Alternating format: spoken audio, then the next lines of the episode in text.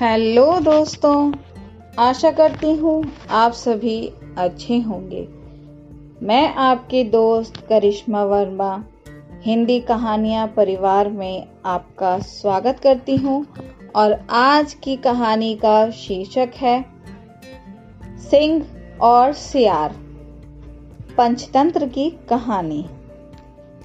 वर्षों पहले हिमालय की किसी कंदरा में एक बलिष्ठ शेर रहता था।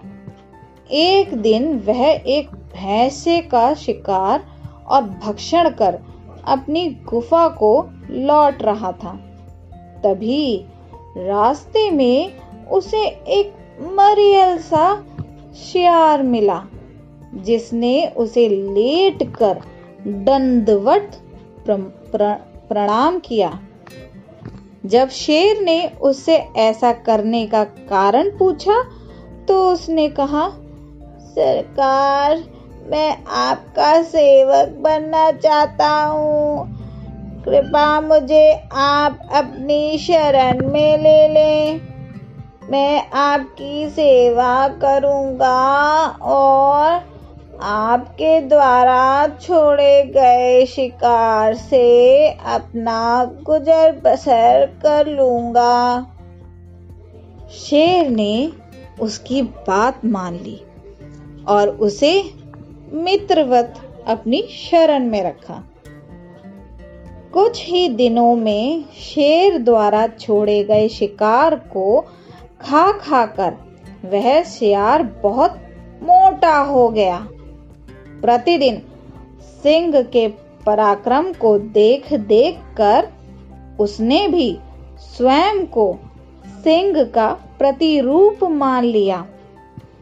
एक दिन उसने सिंह से कहा, अरे सिंह, मैं भी अब तुम्हारी तरह शक्तिशाली हो गया हूँ। आज मैं एक हाथी का शिकार करूँगा। और उसका भक्षण करूँगा। और उसके बचे कुचे मांस को तुम्हारे लिए छोड़ दूँगा। क्योंकि सियार सिंह का मित्र था और सिंह उसे मित्रवत देखता था, इसीलिए उसने उसकी बातों का बुरा नहीं माना। बल्कि उसे ऐसा करने से रोका। भ्रम जाल में फंसा वह धम्बी सियार सिंह के परामर्श को अस्वीकार करता हुआ पहाड़ की चोटी पर जा खड़ा हुआ। वहाँ उसने चारों ओर नज़रें दौड़ाई तो पहाड़ के नीचे हाथियों के एक छोटे से समूह को देखा, फिर सिंह की नाद की तरह तीन बार सियार की आवाज़ें लगाकर एक बड़े हाथी पर, के ऊपर कूद पड़ा। किंतु हाथी के सिर के ऊपर ना गिर, वह उसके पैरों पर जा गिरा।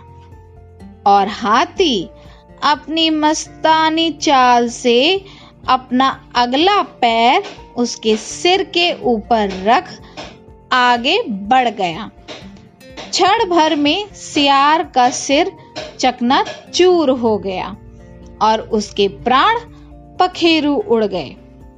पहाड़ के ऊपर से सियार की सारी हरकतें देखता हुआ सिंह ने तब यह गाथा कही, होते हैं जो मूर्ख और घमंडी होती है उनकी ऐसी ही गति। कहानी से सीख। घमंड और मूर्खता का साथ बहुत गहरा होता है। इसीलिए कभी भी ज़िंदगी में किसी भी समय घमंड नहीं करना चाहिए। धन्यवाद दोस्तों। आप हिंदी कहानियाँ चैनल को लाइक करें शेयर करें और सब्सक्राइब करें। धन्यवाद।